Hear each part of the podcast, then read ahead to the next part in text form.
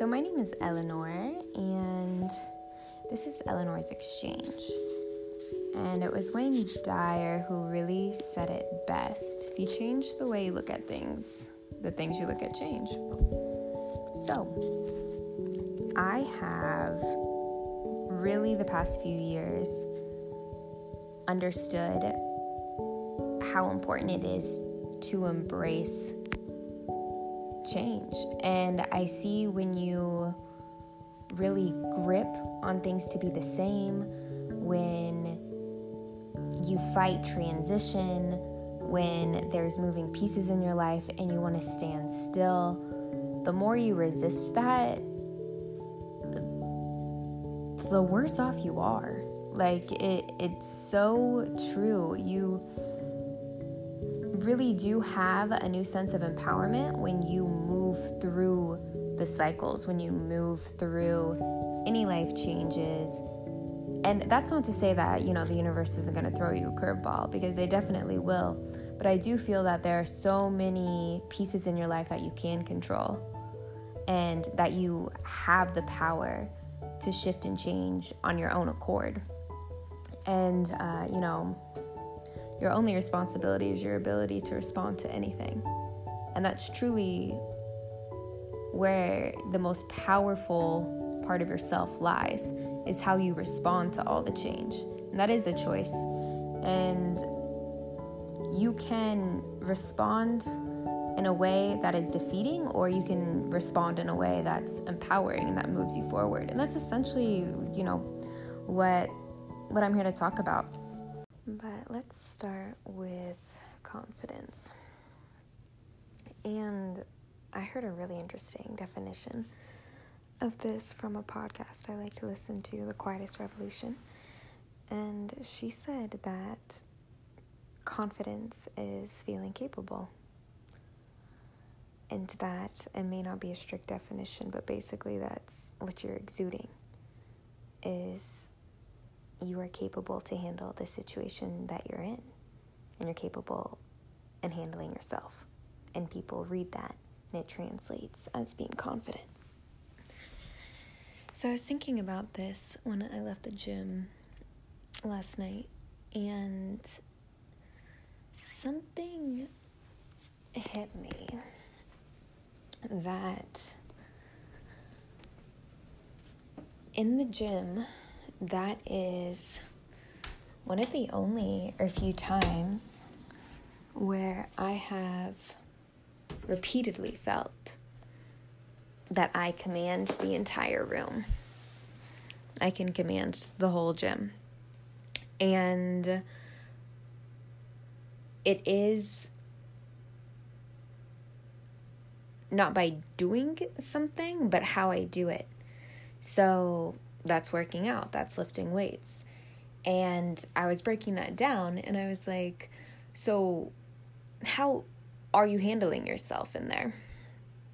And I'm like, okay, well, one, I look like I know what I'm doing because that's, you know, that's a fear people have in uh, going to the gym. So I appear competent. Um, I'm in there alone. I go by myself. So I don't need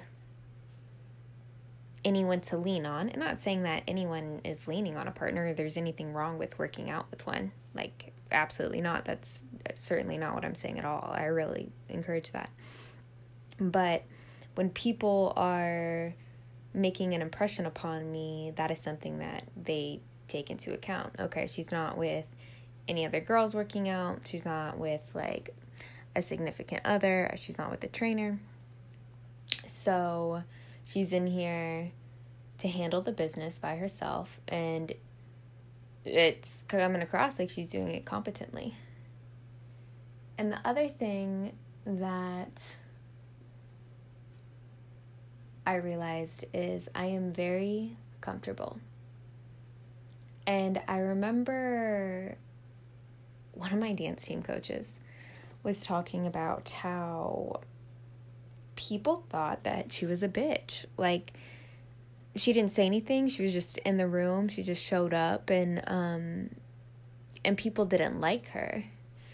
But one of the things that she noticed or that came to her attention was that she was just comfortable. Right? So she feels like she belongs there. She belongs in that space.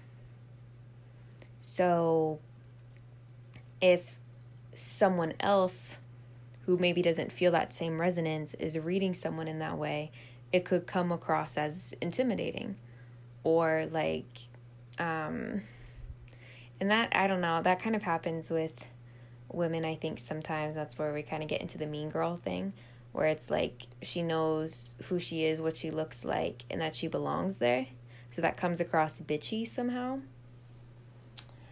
Uh but that's another discussion. So, back to the gym, I feel comfortable. That is a very comfortable place for me. And it's any gym. It's any gym with weights, it's any gym with equipment. Um, I can go anywhere in the country and I still walk in there with that same energy, even though I've never stepped foot in that building before in my life. So,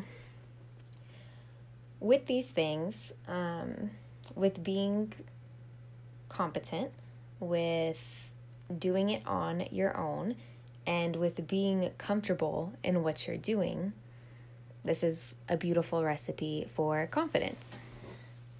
Now, here is what I think. When you feel capable,